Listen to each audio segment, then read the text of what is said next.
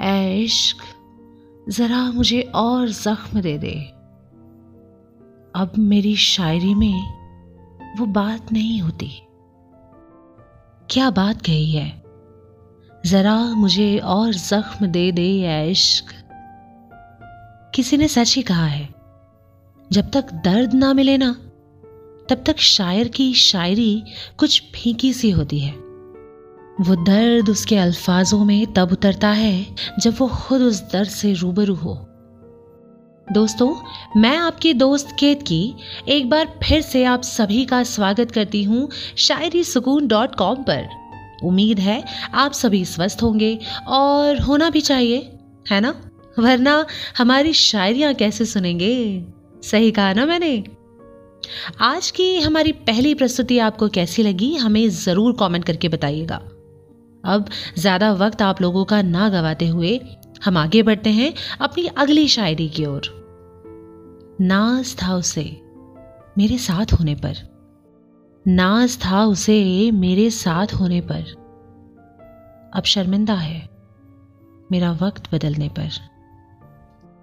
दोस्तों, लोगों के असली चेहरे मुसीबत में ही सामने आते हैं। ऐसे वक्त में जो सच्चे साथी होते हैं ना वो बिना बुलाए, बिना बताए भी हमारे लिए हाजिर हो जाते हैं। और कई बार ऐसे भी होता है कि जिससे उम्मीद हो, वो ही हाथ छुड़ा लेते हैं।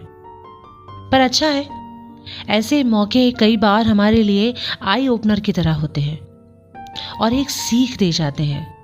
लोगों की परख करना सिखा जाते हैं, है ना? आपका इस बारे में क्या ख्याल है दोस्तों? मुझे ज़रूर बताइएगा। तो चलिए शायरी सुकून पर अपनी अंतिम शायरी की तरफ़ बढ़ते हैं। जरा गौर फरमाइएगा। जिद हो सकती है ज़बरदस्ती से पूरी। जिद हो सकती है ज़बरदस्ती से पूरी, मगर मोहब्बत रहती है हमेशा अधूरी। वाह, क्या खूब कहा है शायर ने ना? जिद हो तो किसी को भी साम, दाम, दंड, भेद या छल से पाया जा सकता है। पर क्या उसका प्यार उसके जज्बातों को अपनी तरफ़ मोड़ा जा सकता है? इसका जवाब आप मुझे दीजिएगा कि क्या यह मुमकिन है? हम आपके जवाब का इंतज़ार करेंगे। तो आज के इन शायरियों के सिलसिले को हम यहाँ विराम देते हैं। लेकिन हम फिर मिलेंगे बहुत जल्द। कुछ नई शायरियों के एहसास के साथ।